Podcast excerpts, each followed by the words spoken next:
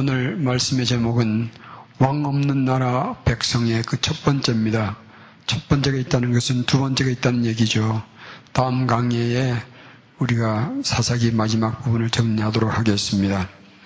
지난번 강의를 통해서 삼손의 폐망을 우리 공부했습니다. 믿음의 사람이 세상 문화와 세상 문화를 즐기는 사람들과 가까이 지내면 반드시 무너지게 되어 있습니다. 그 교훈을 배웠고요.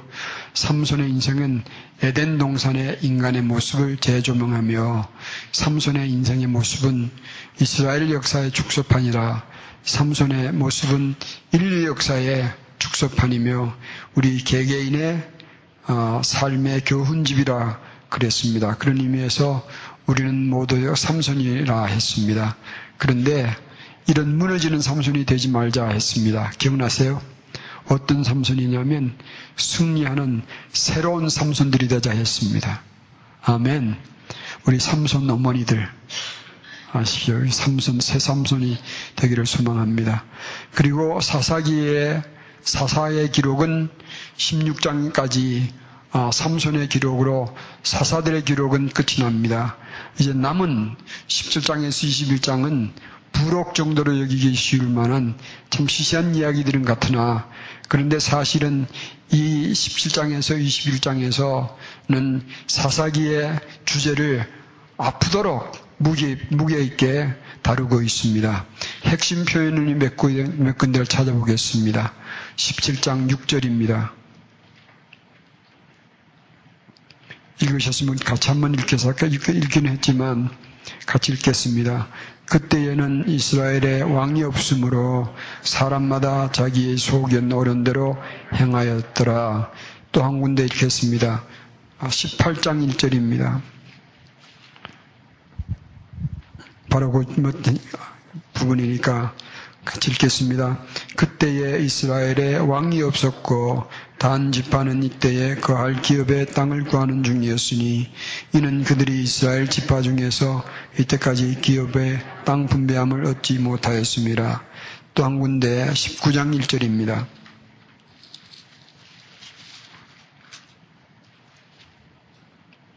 같이 읽겠습니다. 이스라엘에 왕이 없을 그때에 에브라임 산지 구석에 우가는 어떤 너희 사람이 유다 베들레헴에서 접을 취하였더니 그 다음에 제일 마지막 장 마지막 절로 갑니다. 21장 25절입니다. 우리 같이 읽겠습니다. 그때에 이스라엘에 왕이 없으므로 사람이 각각 그 소견에 오른 대로 향하였더라. 주제가 뭔지 아시죠? 17장에서 21장까지는 왕이 없는 것이 원인이 되어서 타락해버린 이스라엘의 사회상을 전해줍니다. 사사기의 결론적인 주제는 이거예요. 이스라엘의 문제는 왕이 없다는 것이고 그 결과 사람마다 자기 소견대로 향하며 살았다는 것이 사사기의 주제예요. 그 중에 17장에 18장을 살펴볼 것은 국제적인 차원에서의 타락상을 보여주며 19장에서부터 21장은 국가적인 차원에서 어, 그 타락상을 보여주고 있습니다. 오늘은 17장, 18장을 살펴보며 그 국지적인 타락의 내면을 살펴보며 우리에게 가르침이 있기를 소망합니다.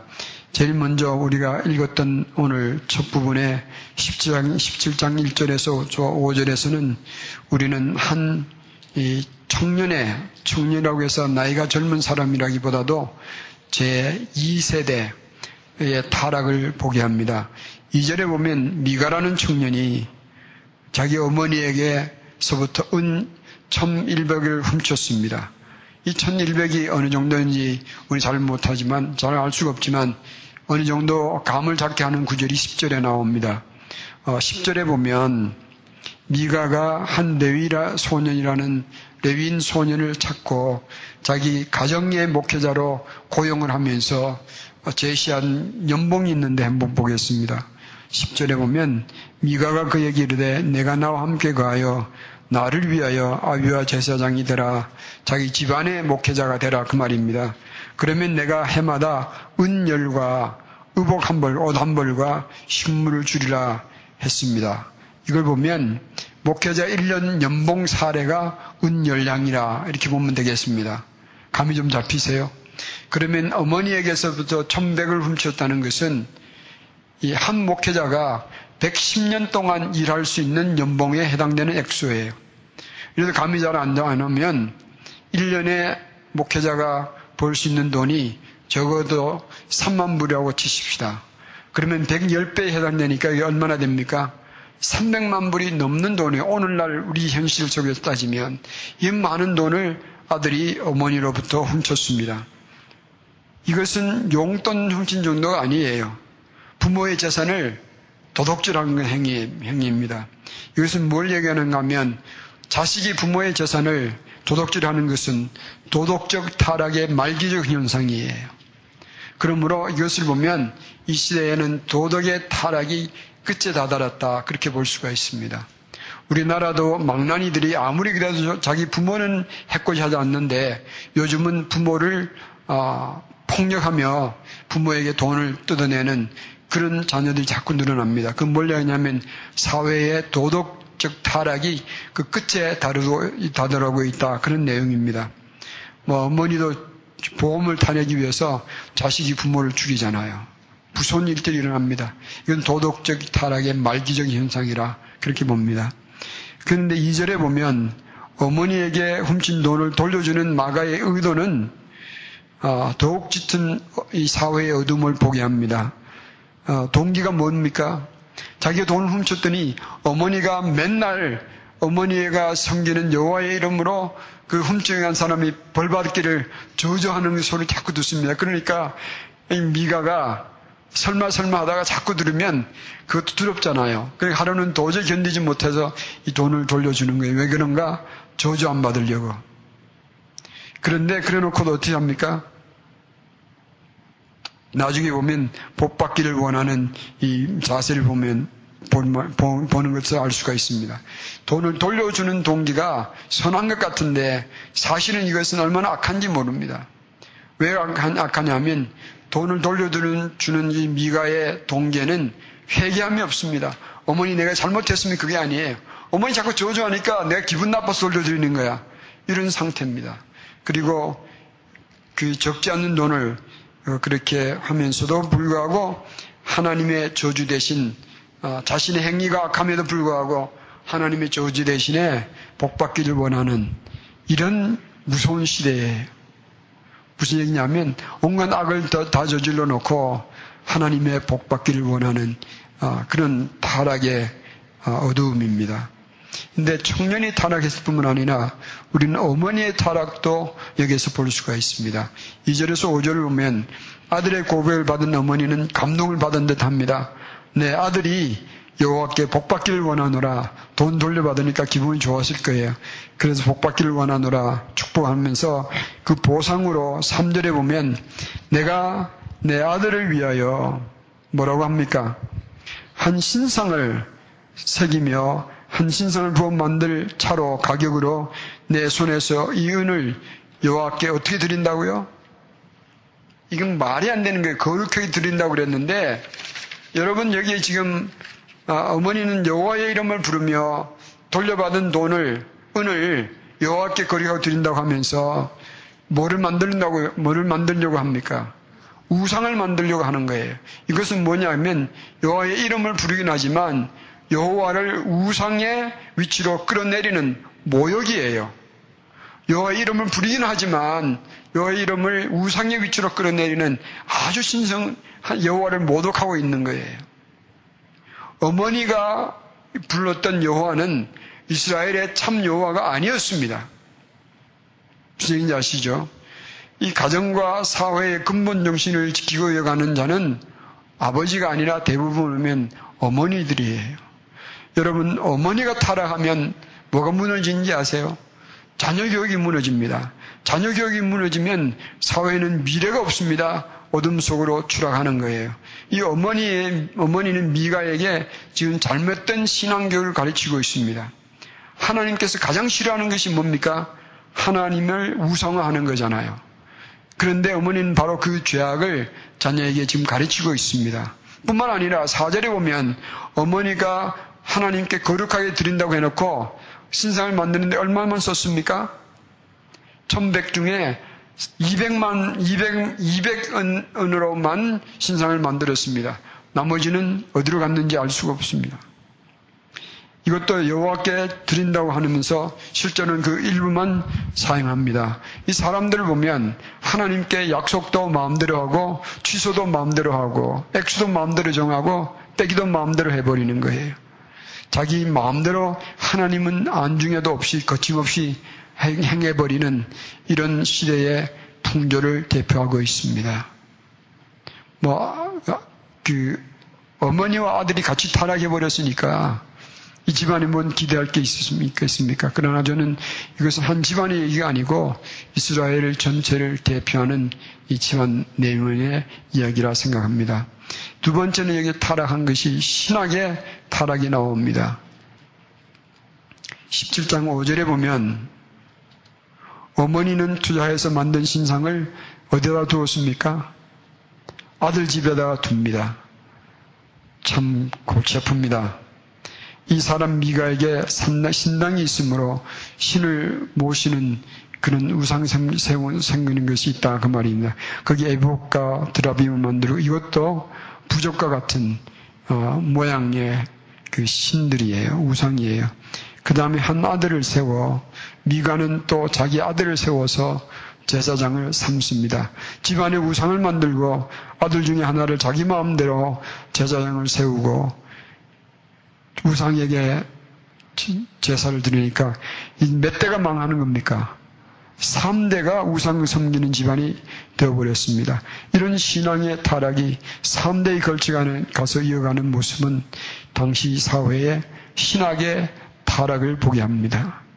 능력으로 출급한 조상들을 하나님께서 어떻게 축복하셨는지 가나안과 또 광야에서 축복하신 하나님은 어, 어떻게 자신들의 조상들을 도우셔서 여기까지 오게 했는지 그것은 불과 몇 세대 전의 역사입니다.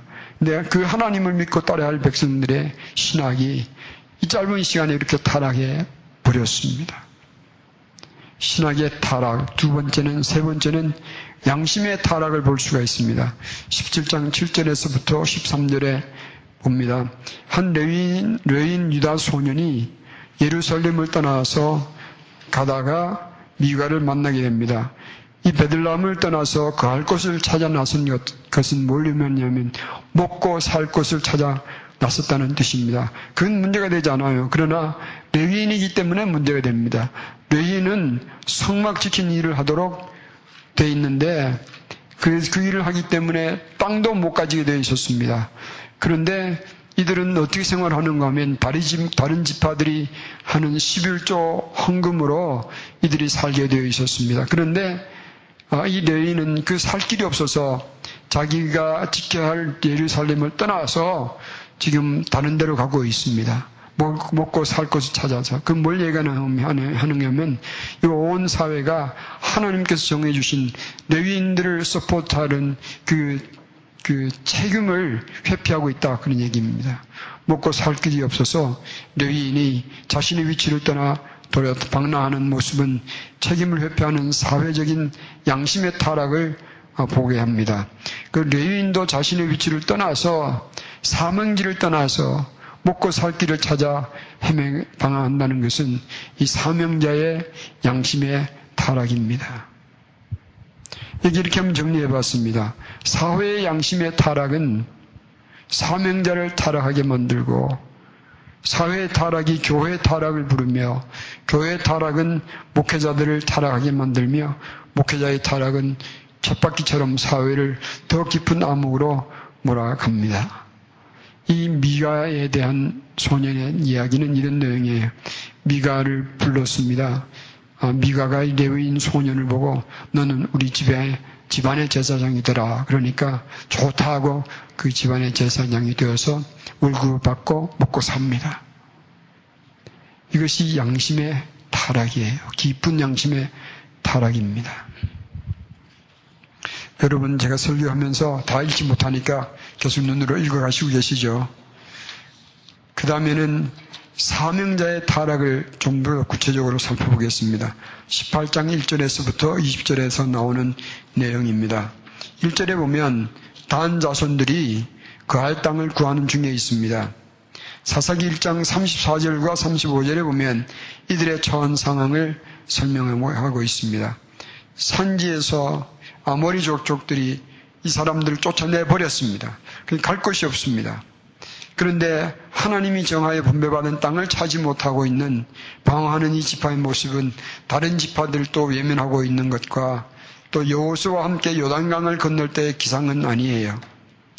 첫째로 이들이 차지하려는 땅은 분배받은 땅이 아닌 자신들이 보기에 좋고 쉽게 얻을 땅이에요. 누구의 마음대로 땅을 옮깁니까? 자기의 마음대로 이들의 모습에서는 예, 출애굽을 시키신 하나님의 그 백성의 모습은 없고 택한 받은 자가 아닌 이방인들이 하는 풍조와 똑같습니다. 그저 살기 좋은 대로 쉬운 대로 찾아다니는 이런 모습이 이방인의 꼴입니다. 두 번째는 하나님을 경외함이 보이지 않습니다.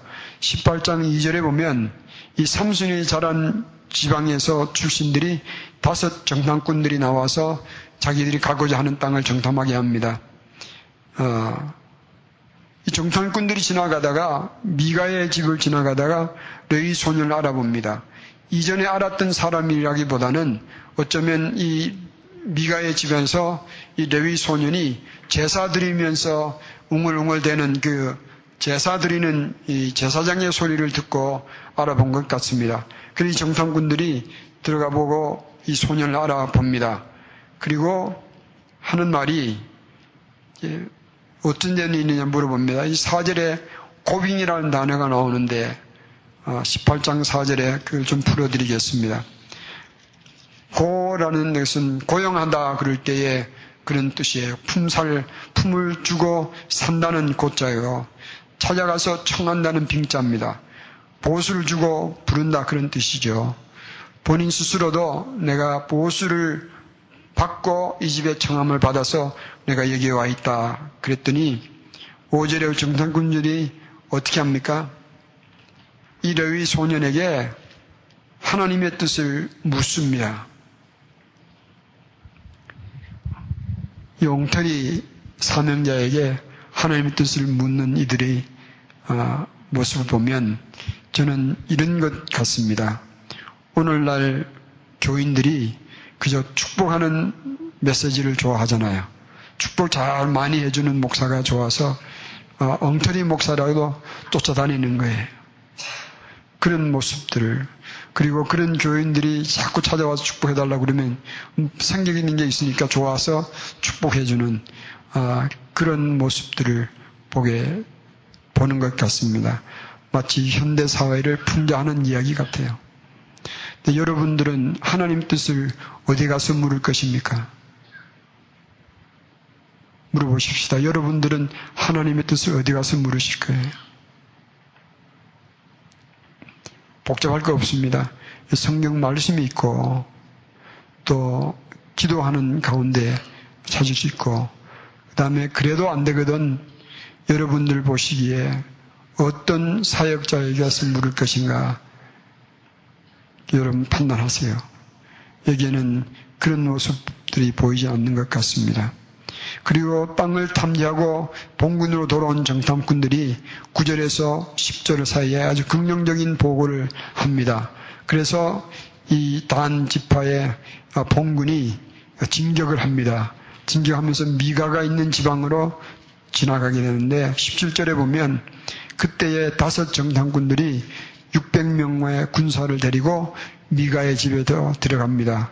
그리고 거기서 뭘 합니까? 18장 17절을 보시면 이 사람들이 들어가서 뭘 합니까? 미가의 집에 있는 색인 신상과 애복과 드라빔과 부업 만든 우상을 탈취합니다. 강제로 600명이 들어갔으니까 그럼 아무도 말리지 못하는 거죠. 그래서 강제로 막 탈취를 해버립니다.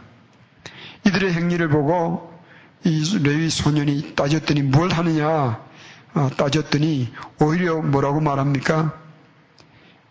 여러분 19절 보십시오. 재미있습니다. 그들이 이 레위 소년에게 말하기를 내 손을 입에 대라. 손을 입에 대면 말을 못 하잖아요. 무슨 얘기냐면 입 다물어 그 얘기입니다. 우리와 함께 가서 우리의 아비와 제사장이 되라. 내가 한 사람의 집의 제사장이 되는 것과 이스라엘 한 집파 한 가족의 제사장이 되는 것이 어느 것이 낫겠느냐. 참 이거는 어, 목사 저 같은 목사들이 뜨끔하게 들어야 될 것 같습니다. 더 많은 보수, 더 좋은 기회에 이 사역자는 자기의 영혼을 팔아버립니다. 그리고 함께 도둑질하는 무리와 따라 나섭니다. 사명자의 갈 길은 사명자이지 더 나은 것, 더 좋은 것, 더 좋은 조건이 아닙니다. 하나님께서 가라는 것은 가는 것이고 하나님께서 머물라면 머물러야 합니다. 근데 이 레위 제사장은 어떻게 하는 겁니까? 더 좋은 조건이 생기니까 자기의 은혜를 베풀어 준 미가의 집은 팽개쳐 놓고 도망쳐 버립니다. 모든 신상들을 들고 이 레위에서는 하나님의 뜻을 구하는 모습이 보이지 않습니다. 마음대로 생각하고 마음대로 행동하는 사역자의 영적 타락을 보게 합니다. 사랑하는 성도 여러분, 이런 사명자의 타락은 사명자 한 사람의 타락을 얘기하는 게 아니에요. 사명자의 타락은 대표자에서 모든 신앙인들의 타락을 말해주는 것입니다. 아, 사명자의 타락은 무서운 거예요. 그 다음에 마지막 부분 21절에서 26절을 보겠습니다. 아, 정의의 타락입니다. 사회 정의가 타락되어 버렸습니다. 제사장, 제사장과 함께 우상을 도적맞은 미가는 이 사람들과 함께 추적하여 달려왔더니 23절에 오히려 단 자손이 23절에 보면 미가를 추궁합니다. 내가 무슨 일로 이같이, 이같이 사람들 모아서 왔느냐. 거꾸로 따지고 있습니다. 이걸 24절에 미가가 오히려 너희가 나더러 무슨 일을 하느냐 되드니까 25절을 한번 보십시오. 이들을 또 미가에게 협박합니다. 아까 얘기한 건 똑같은 이야기예요. 여러분 25절 자서 한번 보세요. 단 자손이 미가에게 말합니다. 내 목소리를 우리에게 들리게 말라. 이거 무슨 얘기입니까? 너 목소리 자꾸 높이면 너 죽는다 그 소리예요. 너 자꾸 소리 내지 말라 입 다물어 너 그 소리예요. 그러면 이 화난 자들이 내 목소리를 듣고 화난 자들이 널 가만두지 않을 것이다. 노한 자들이 너를 쳐서 네 생명과 네 가족의 생명을 잃게 할까 하노라. 이것은 뭘 얘기하는가 하는 것입니까? 사회 정의는 없고 양심도 없고 강자가 약자를 강탈하고도 양심의 가책을 보이지 않는 시대상을 말하고 있습니다. 무슨 이야기예요? 정의가 없습니다. 도덕, 신학, 양심, 사명의 타락이 일어나면 그 사회는 정의가 없고 미래에 소망이 없습니다. 1인 세대는 바른 교육이 있을 수가 없고 바른 교육의 공백이 생긴 사회는 바른 미래의 지도자를 길러낼 수가 없습니다. 미래가 없는 사회는 결국 무너지는 거예요. 바른 지도자 없는 사회의 절망적인 모습을 17장과 18장은 그려주고 있습니다. 이유가 뭡니까? 왜 이렇게 되어버렸습니까? 왜 이렇게 되어버린 거예요? 이 나라가 왜 이렇게 되어버렸습니까? 이유는 옳지. 왕이 없기 때문에 사사기는, 사사기는 그렇게 우리에게 답을 합니다. 왕이 없기 때문에. 왕이 없는 것이 왜 문제가 될까요? 이 왕이 없기 때문에 이런 문제가 일어났다는 여기에는 몇 가지를 전제하고 있습니다. 그 전제를 한번 살펴보겠습니다. 첫째는 지금까지 살펴본 사사들 중에 제대로 된 사사 하나도 없었다. 그런 내용이에요. 무슨 얘기냐 시요 사사기의 결과론적 결론입니다. 이스라엘을 제대로 인도한 사사는 아무도 없었다. 그 얘기입니다.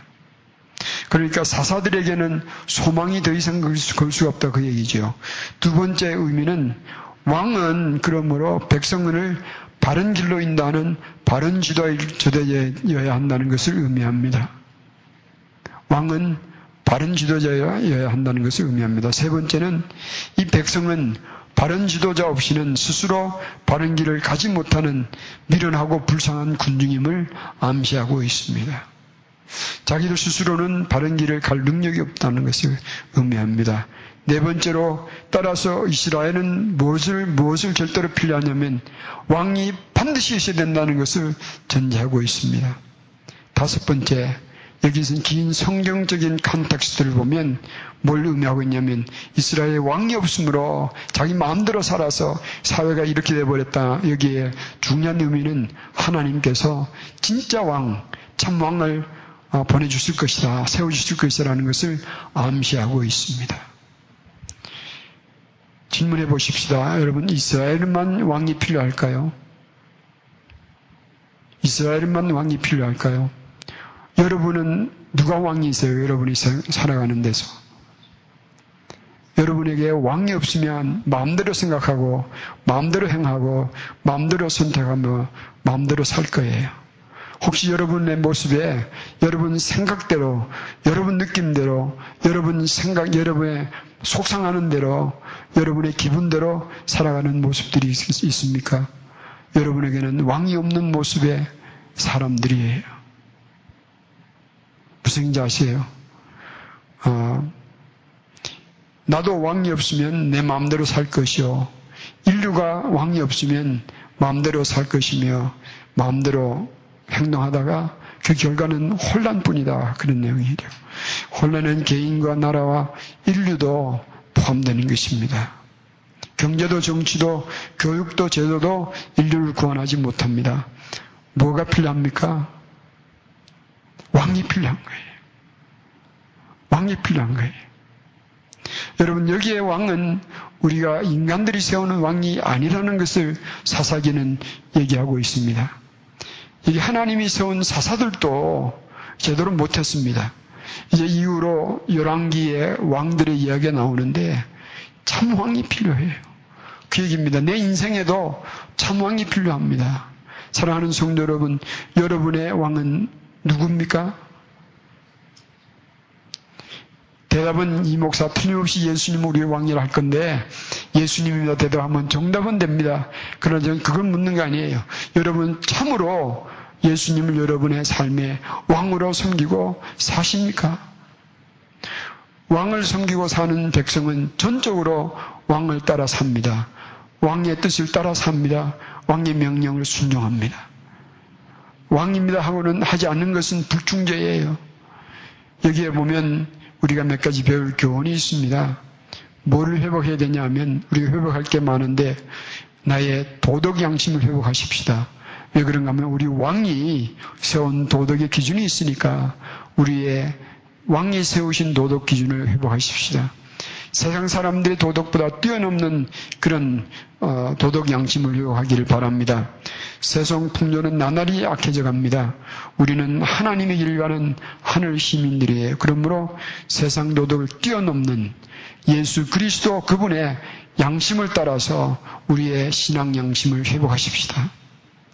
그래서 고칠 것이 있으면 고치십시다. 이게, 이 길을 가야 될 것이면 만인이 고집을 부려서 내 의지껏 그래도 그 바른 길이면 가십시다. 그리고 만인이 가는 길이라도 내 왕 대신 주님이 원치 않으시면 돌아도 설 줄 아는 이런 신앙 양심을 회복하시기를 바랍니다. 두 번째는 사명자의 본질을 회복하기를 바랍니다. 쉬운 길, 편한 길, 좋은 조건을 찾기보다 하나님께서 내게 주신 길이 뭔가 그것을 끊임없이 묻고 내 마음대로 판단하고 정하지 말고 내가 받은 사명도 내 마음대로 정하면 안 됩니다. 하나님께 뜻을 물어서 정말 하나님께서 내게 이렇게 살기를 원하시는구나. 그 답을 찾아야 여러분의 삶이 힘이 있는 거예요. 그렇지 않으면 이 레보시온처럼 이리저리 부평조처럼 물결 따라서 요동치고 일정함이 없는 거예요. 그러면 그렇게 사는 삶에는 어, 은혜와 축복이 있을 수가 없습니다. 늘 불안하고, 늘 불쾌하고, 늘 부족하고, 그렇게 해서 이 어, 불만의 삶을 사는 거예요. 그러나 내게 가는 이 길은 힘들어도 이것은 틀림없이 주님께서 원하시는 길이다. 이것이 확인이 되면 어, 그 길을 가면 되는 거예요. 가면 누가 도우십니까? 하나님 아버지께서 도우시죠. 우리 주님께서 도와주시는 것을 믿습니다. 첫째는 뭘 회복하자? 예수 그리스도의 양심으로 우리의 도덕 양심을 회복하며 사는 용기, 이건 용기가 있어야 됩니다. 용기는 어디서 나오는가? 믿음에서 나오는 거예요. 진짜 내가 예수님을 나의 왕으로 믿으면 이거 용기 생깁니다. 그런데 해보면 재미있어요. 왜냐하면 그 길 따라가면 우리 왕, 왕께서, 우리 왕이 축복해 주시는 거예요. 할렐루야. 그리고 사명자의 본질을 회복할 것입니다. 마지막으로 우리 세밀하게 살펴보십니다. 얘가 예수님의 이름 부르며 예수님 나의 왕이라고 어, 고백하기도 하지만 뜻밖의 우리 하나님을 또 예수님을 개념화 수준으로 전락시키고 영적 타락의 첫걸음을 어, 걸 수가 있습니다. 이것은 어, 개념의 우상화예요. 그저 예수님을 내 병이나 고쳐주시고 내 사업이나 잘 되게 해주시고 그런 분으로 알았다가 기도해도 기도해도 안 들어주는 것 같으니까 예수 이거는 엉터리야. 이런 자세는 이건 개념화예요. 그러나 우리 주님은 살아계신 것을 정말 믿으면 언제까지 예수님을 믿고 버티는 거예요? 주님께서 도와주신 그날 오기까지. 다른 데서 구하지 아니하고 주님의 뜻을 물어서 어, 걸어가는 이런 삶을 사시기를 축복드립니다. 그래서 은연 중에 우리 예수님을, 우리 믿음을 우상화하지 않도록 이런 일들을 배우며 나가십시다. 이런 풍조를 어떻게 뛰어넘는가 저는 다시 권하고 싶습니다. 열한반의 다섯 가지 본질을 다시 한번 회복하시기를 바랍니다. 그 뿌리예요. 그렇죠. 그러시면 이런 삶을 사는데 놀라운 은혜가 있을 것을 저는 확신합니다. 아멘. 어,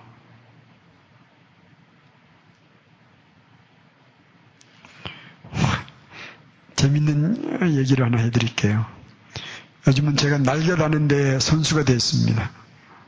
무슨 얘기냐면 특별히 먹을 때에 날개를 다는데 선수가 됐어요. 뭐 심지어는 밥을 먹다가도 밥 아래 날개를 달아버립니다. 그리고 김치를 먹다가 김치 쪽에도 날개를 달아버립니다. 어떨 때는 책에도 날개를 달아버립니다. 설교를 준비하다가 이제 참가하는 책들이 많은데 왼손이 오른손은 뭘 하고 있는 왼손이 아, 어떻게 할지 모르면 막 밀어버립니다. 그러면 책도 날개가 달아서 떨어져 버리고 주체하지 못할 때가 있습니다. 그런 데는 마음이 굉장히 슬퍼져요. 이놈의 손이 왜 이런가. 근데 이 손이 얼마 전에 우리 집사람한테 얘기했지만 이 손이 붓고 나니까 움직이는 게 좀 불편하니까 잘 안 움직이려고 그래요. 지금은 많이 나서 자꾸 움직이는데 제가 착각을 하고 있었습니다. 손이 붓기 전에는 오른손처럼 잘 움직였다고 생각하고 있었습니다. 이제 이제 부기가 사라지는데도 잘 안 움직이니까 내가 이거 어떻게 된 건가? 퇴보한 거 아닌가? 그러다가 가만히 생각해 보니까 손 붓기 전에도 제대로 못 움직였던 거예요. 이런 작은 것들이 저를 그 낙심케 하는 것이에요. 아, 우리 손이 왜 이런가? 뭘 잘 몰라서. 그런데 한 가지 분명한 것은 주님께서 제 손을 끊임없이 쥐하고 계세요. 팔다리도 여러분 사랑하는 성도 여러분 우리가 예수님 왕으로 섬겨 살면 때로는 우리가 오해하고 우리가 잘 이해 못해서 마음이 슬프고 괴롭고 어려울 때가 있지만 여러분 믿으세요. 우리 왕이신 예수님은 그 백성들을 절대로 어, 세상의 왕처럼 몰아치고 이용하고 사용하고 써먹는 왕이 아니에요. 우리 예수님 왕은 우리를 축복해 주시기 위하여 우리의 왕이 되어 주신 분이에요. 사랑하는 성도 여러분, 항상 예수님을 의지하고 예수님 왕으로 섬겨 사시길 바랍니다. 날개를 좀 달아도 괜찮다. 아, 저는 그런 생각합니다. 아, 뭐가 되면 되느냐면 내 마음 속에 예수님을 믿는 믿음과 예수님을 아는, 알아가는 이 지식에 자라가기만 하면 나는 괜찮다 그런 생각이 들어요. 사랑하는 성도 여러분, 우리의 왕은 누구예요? 우리의 왕은 여러분의 담임 목사가 아니고 여러분이 여러분의 왕 되면 비참합니다. 우리의 왕은 예수님이에요. 그것이 얼마나 큰 축복인지 알 수가 없습니다. 예수님을 왕으로 섬겨 그분의 뜻을 따라 살면 내 인생을 누가 책임지는가? 내가 책임지는 게 아니라 나의 왕이신 예수님이 책임져 주시는 줄을 믿으시기를 바랍니다. 할렐루야. 기도하겠습니다.